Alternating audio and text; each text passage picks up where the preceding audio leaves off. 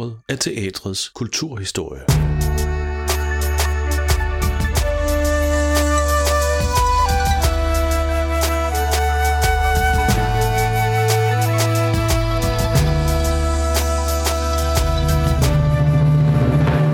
Du lytter til Bag Scenen, en podcast fra Teatermuseet i Hofteatret. Bag scenen sætter dig på sporet af historier fra teatrets verden, som ofte ikke finder vej til scenerne og medierne, eller som med tidens gang ville forsvinde og blive glemt. Historier fortalt af mennesker, som har eller har haft deres daglige virke i forskellige hjørner af teatrets verden. I dag kan du møde Kasper Wilton.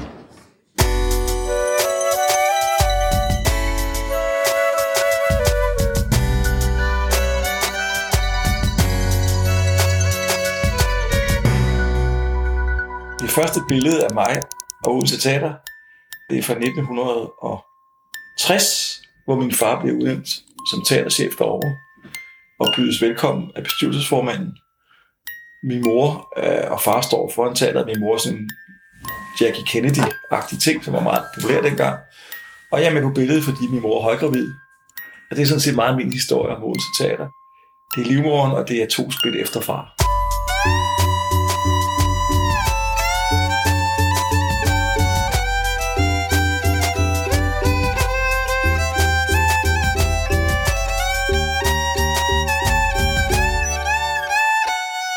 Kasper Wilson blev med egne ord båret ind på Odense Teater.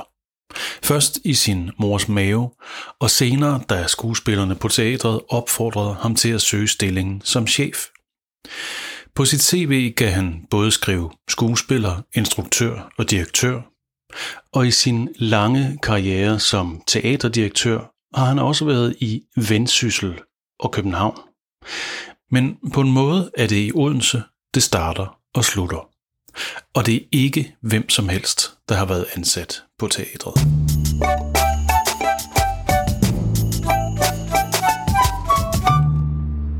Odense Teater er et af de ældste teater i Danmark, det er fra 1796. H.C. Andersen, som også har været på Hofteateret, har jo været plakat, han blev venner med plakatmanden for Odense Teater. Han havde sin første teateroplevelse på Odense Teater, og dengang der lå det øh, på Sortebrød Torv midt i Odense. Senere så blev det flyttet ud, hvor det ligger nu. Øh, Jernbanegade, dengang hed det jo ikke Jernbanegade, det var simpelthen Nyttehaven for Slottet, hvor man anlagde teateret. Det blev så bygget i 1914 blev det indvidet, og det gamle teater på Sortebrød Torv blev revet i 1921, så på et tidspunkt havde man to teatre. Og Sortebrød Torv, det ligger altså midt i hos Andersen kvarteret, så hos Andersen, det var egentlig bare rundt om hjørnet. Så var han faktisk øh, på Odense Teater. Men der, blev jeg så, der startede min historie så om mit liv. Og far blev så udnævnt i 60, tiltrådte 1. januar 61, og jeg blev født 16. december 60, altså 14 dage før. Og far kom fra det kongelige teater, han var uddannet på skuespillerskolen, eller elevskolen, som det hed. Blev senere fastansat sceneinstruktør sammen med Sam Besekov og John Prise og ham. Og fik så budet øh, om at blive chef for Odense Teater. Han havde ikke søgt øh, stillingen. Bestyrelsesformanden mødte simpelthen op og ringede på ude på Fasanvej, ude i Frederiksberg, hvor de boede, en rækkehuskvarter, og bad mig om at søge. Så far vidste godt, at han ville få stillingen, så han sendte ansøgning. Og så blev, det er grund til, at jeg blev odenseaner og opvokset i Odense, og dybt præget af Odense Teater. Jeg var der altid. Jeg legede der, jeg opvokset der, jeg kender hver hemmelig krog, jeg kender alt til det teater. Far blev så afskediget fra Odense Teater i 1976, samtidig med, at jeg gik på gymnasiet, Odense Katedralskole selvfølgelig.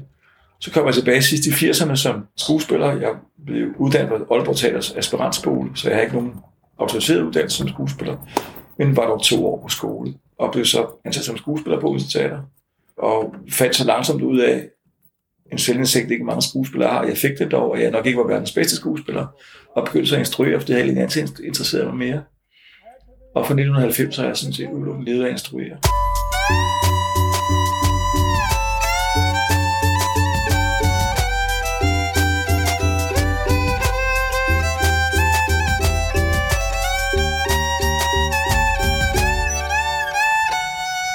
Min far øh, åbnede det der værkstedsteater midt i 60'erne for arkitekten Nikolaj Jacobsens side ment som en teaterrestaurant.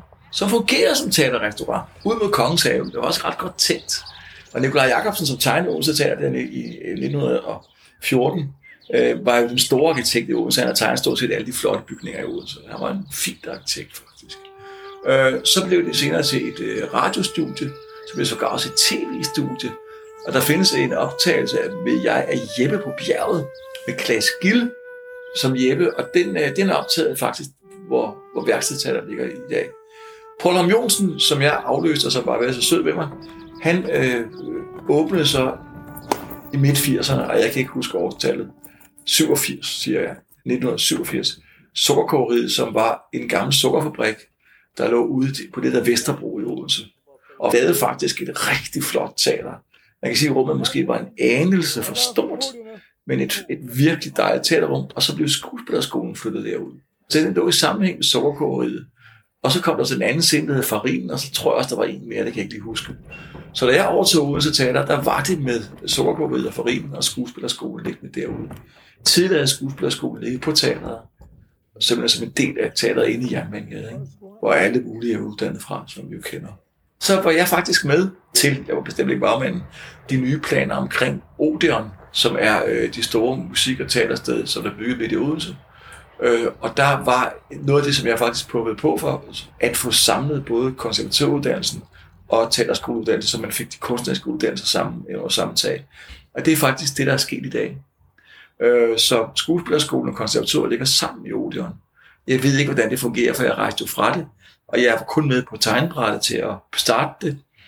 Hele det kvarter hos Arnes i Odense er jo blevet retableret nu, man, og det er virkelig blevet flot. Vidunderligt. Man er helt stolt af sin gamle by, altså.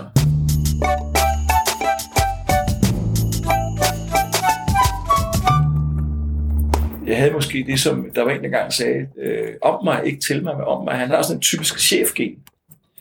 Der kan man selvfølgelig sige, at min far var teaterchef, men det ligger sådan ret dybt. Min farfar var kaptajn i ØK, og min oldefar var slagtermester, og øh, havde seks slagterbutikker i København. Man kan se på Københavns Bymuseum, hvor et af dem er afbildet. Den fine slagter Bækker, det var sådan den fine slagterbutik. Og på min mors side, min mor blev også uddannet på Kongens Skole, men min mors biologiske far var skuespiller, operasanger og teaterchef. Han hed Arne Linden, og har blandt andet været teaterchef for det nye teater i to år, på det, der hedder Frederiksberg Teater, der i dag er Nyteateret og så et teater i Oslo, dengang Oslo hed Christiania. Så han har virkelig været teaterchef, så det, også på min mors side ligger det der chefgen. Og måske var det det, der spøgte. Så jeg søgte stillingen som leder af Vendsyssel Teater, og fik den så i 1996. Og omdøbte så teater til Vendsyssel Teater. Så det mig, der gjorde det. Jeg blev spurgt, hvorfor gør du det? Og så sagde jeg det eneste rigtige, fordi ja, det var Aalborg Stifttiden, eller Nordiske Stifttiden. Hvorfor gør du det? Så gav jeg det svar, som jeg vidste, at han ikke regnede med, at jeg ville svare. Jeg sagde, fordi han snop, sagde jeg så. så var den historie ligesom død, og det er heller ikke helt usandt. Det blev grundlagt af en ildsjæl, der hedder Helge Reinhardt, som også senere fik grundlagt øh, Fredericia, Jysk Akademi i Fredericia, altså, ja, ja, en, en entreprenør, og et meget sympatisk menneske. Jeg, jeg tror nok, at man underkender, man kan ikke nok til hatten af, for at det faktisk lykkes at etablere et selvstændigt teater i Jørgen. Det er en kæmpe præstation. Og ydermere det lykkedes for en, en mand, som var tysker, eller regner det, født, tysk, født og snakker mærke sammen. Altså, det, det vidner om en, om en øh, øh, ildsjæl og en gennemslagskraft og en vilje, som er fantastisk. Øh, dengang lå velsultater på Vesterskole i en ombygget gymnastiksal. Der fik jeg også bygget lidt ud i parken, så vi fik lagt sådan lydrum og lysrum. Det var vældigt. Og sådan to portaler, der fik vi bygget til. Og det var skønt. Dengang var tilskuddet, det kan jeg huske, det var 2,1 millioner, da jeg kom, og det var 4,2 lidt om militæret, der rejste. Så det var lidt andre tal, men i virkeligheden, som jeg sagde, da jeg blev spurgt, om jeg, om jeg, hvad forskellen var på budgetterne på Vendsyssel Teater og Odense Teater, så blev jeg spurgt om til en af de jobsamtaler, så jeg ikke noget, der var bare måler mere på Odense. og, og i princippet er det jo, det er det underlige ved det, i princippet er det jo bare sådan, det er. Det, altså, det er de samme slags regnstykke, der er bare nogle flere nuller på det andet. Ikke?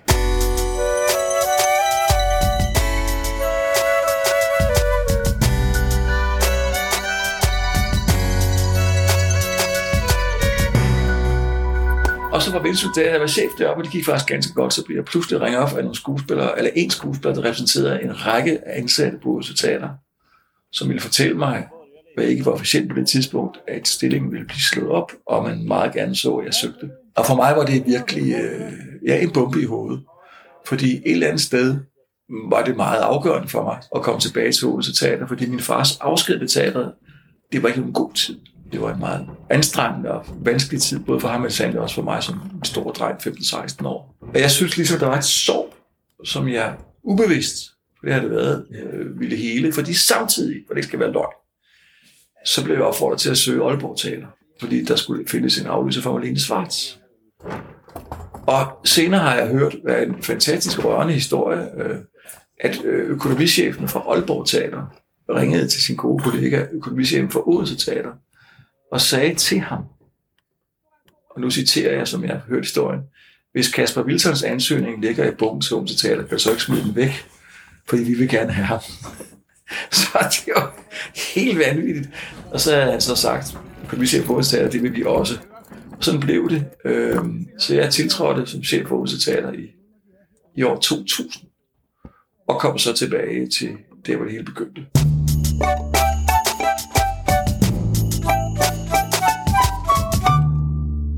Da jeg kom til Odense Teater, der var der rigtig mange af dem, jeg husker fra min barndom, der stadigvæk var der. Og der øh, en, en meget vidunderlig lydmand, som var i øvrigt søn af Mime Føns, og den der blev direktør for Aalborg Teater, Poul Petersen. Han havde sagt til ham, øh, da han var barn, der skulle vi tørre ham i røven, nu skulle vi skulle slikke ham i den. de havde meget bramfri humor, de der følelser, ikke?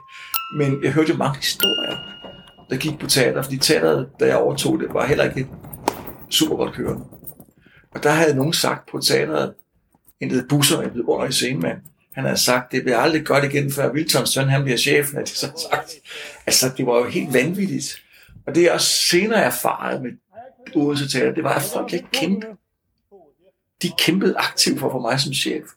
Fordi bestyrelsen, som var politisk funderet, lidt socialdemokratisk, havde en, havde en bekendte socialdemokrat. Det er der ikke noget galt i på den måde, men de kigger den. Og der blev simpelthen lavet et lobbyarbejde, uden jeg anede om det, og jeg vidste ikke, hvem det var, for at få mig ansat. Det var ligesom, som jeg har sagt tidligere, det var ligesom uh, meant to be. Det skulle bare være sådan.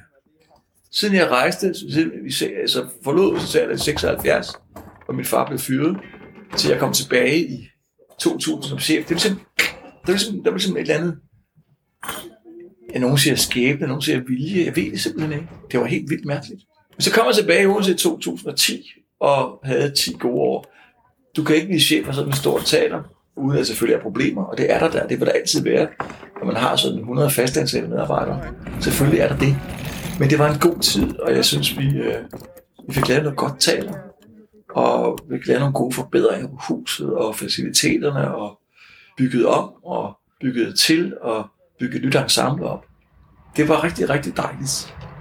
Og for mig privat, personligt privat, var det vigtigt for mig, tror jeg, at komme tilbage til, til den by, som jeg jo egentlig har haft nogle svære stunder i. Det må jeg sige. Det var ligesom, at nogle ting helede sig, som jeg egentlig havde, nok havde håbet på, uden at være bevidst om det.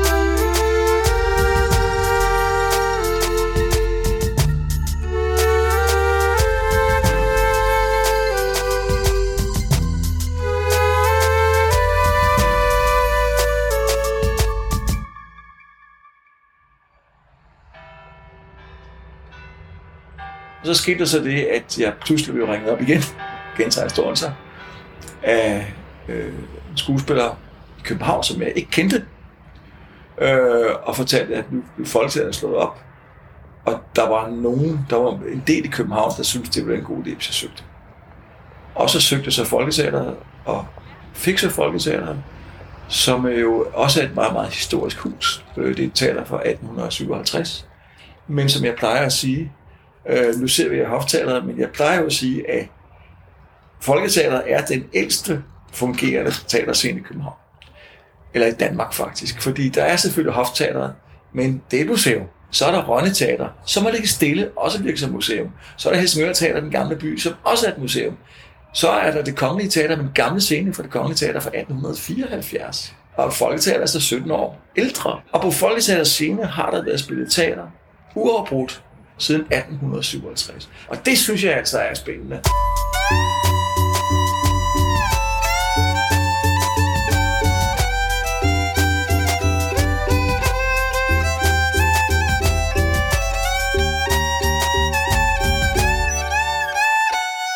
det underlige ved alder, den kommer, den, altså selvom vi ikke tror, den kommer, så kommer den sgu alligevel. Øh, så, så jeg kan da godt mærke, at, at det tempo, det, det kræver, jeg har regnet ud, at hvis jeg bare skal følge mine egne forestillinger på teateret, så går jeg i teateret 48 aftener. Kun på Folketeateret. Alene på Folketeateret. Plus det, jeg kan tale med, nemlig at lige besøge en turné og alt muligt andet. Så alle de folk, der render rundt og ser alle mulige forestillinger omkring, ja, så prøv lige at være set for et større teater. Ikke? Altså, er du sindssyg. Og det, som jeg har savnet i mange år, det er at kunne sætte sig ned og virkelig fordybe sig nu. Fordi du er, som Palu Jørgensen, chef for Aarhus Teater, en gang sagde til mig, men er ligesom en æderkop, man har sådan en, en, en lille fod alle mulige steder i spillet, men du har ikke en fod, der sidder fast på samme sted. Og det er et meget godt billede på at være teaterchef. Du har sådan lige en fod der, en fod der, en fod der, en fod der. Men det der ståsted, fordybelsen, det at tale ned i noget, det har du simpelthen ikke tid til. Vi sad forleden i et tit møde, det kan være, det klippet ud af det her, det er i hvert fald sjovt, øh, i det københavnske teatersamarbejde. Og der diskuterede vi styresystemer til dashboard til betjening af teaterbestyrelsen. Og jeg sad og tænkte på, det var fandme ikke derfor, jeg blev skuespiller i 1981. Altså, der er jo, der er jo sket en, en, altså, og det kan jeg bare se den tid, jeg har været med. Teaterchef-faget er blevet mere og mere administrativt betynget. Og derfor ser man også nu den tendens, at man deler chefstillinger op i to. Fordi der simpelthen er et, et enormt administrativt overbygning på det her, som det ikke var før. Det var min far fortalte, at de havde et møde om året med Kulturministeriet, og så øh, kom det og så sagde, Nå, Kai Wilson, hvor mange penge skal vi bruge næste sammen med regnskaberne? Det ser jo fint ud. Hvor mange penge skal det bruge næste sæson? Jeg skal bruge 5 millioner. Så blev der taget en check frem, så blev der skrevet 5 millioner, så fik han checken, og det var det. Altså, det er jo, det er jo helt vanvittigt. Og spørgsmålet er jo virkelig, når man ikke sparer en helvedes masse penge i, i byråkrati og alt muligt andet, ved at bare gøre det så enkelt. Altså. altså, det er jo interessant. Det er noget tillids- eller kontrolkultur. Ikke? Det er jo interessant.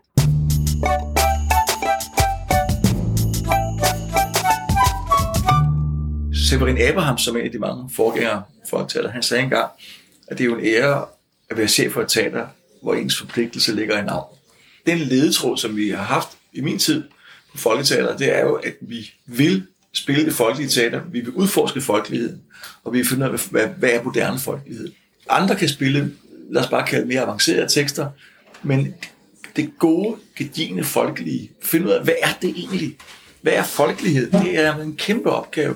Og det er jo noget, man aldrig bliver færdig med at finde ud af. Altså det mest folkelige, der findes, det er Matador for eksempel. Og der er ingen, der skal sige, at det er dårligt, vel? Eller Osenbanden, eller øh, to Balling-ting her. Ikke?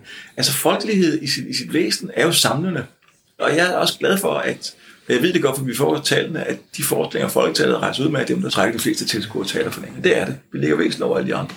Det har noget at gøre med, at vi gerne vil. Altså, jeg ser det som vores opgave at samle. Altså, Leonard Bernstein sagde engang i et interview, vi vil gerne måle os mod de helt store. Han sagde, at musikkens væsen, det er at dele. Hvis vi bare sidder og spiller for os selv, hvad så? Og det samme er jo, kan oversættes direkte.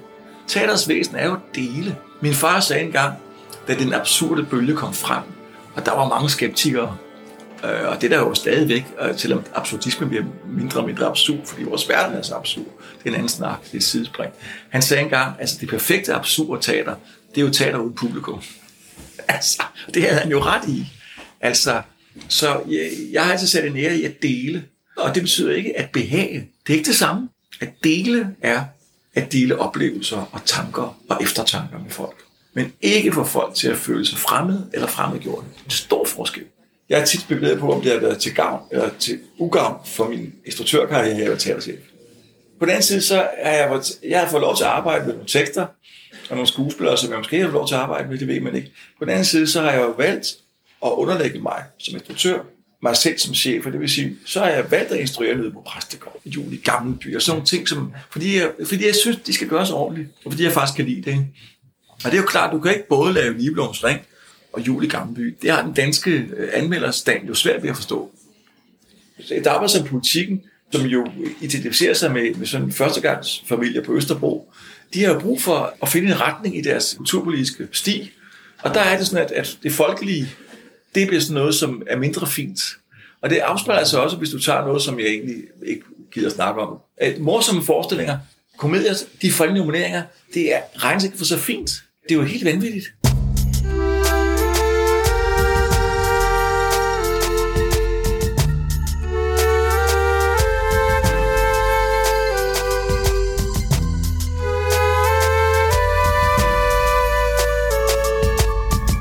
Folketeater blev i 2007 fusioneret med det danske teater, en, som var Danmarks store turnéteater. Det var en idé, hvor Sande, min forgænger på Folketeater, fik, og det var en god idé, det skal siges. En enestående rigtig idé. Men det er altid svært at fusionere to store virksomheder, og da jeg kom i 2010, var der ret store ar og ret store sorg.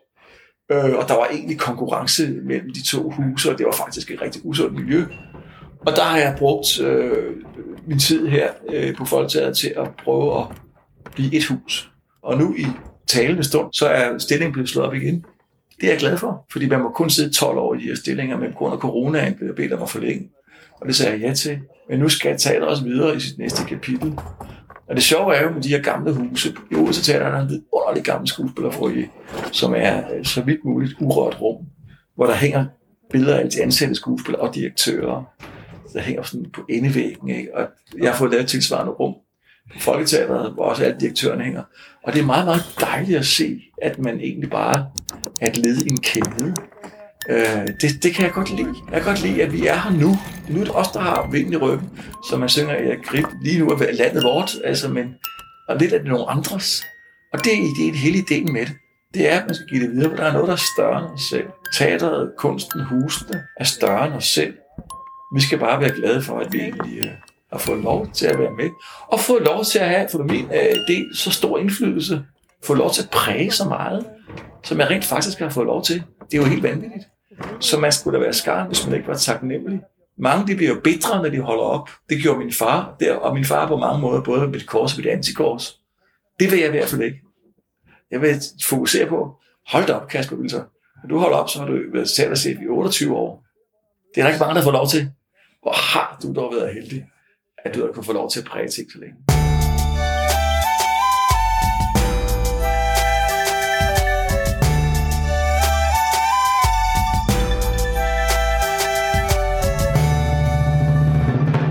Du har lyttet til Bag scenen på lydsporet af teatrets kulturhistorie. Du har været i selskab med Kasper Wilton. I næste podcast kan du møde Vivian McKee. Følg med via Hofteatrets hjemmeside eller i din podcast-app. Tak fordi du lyttede med.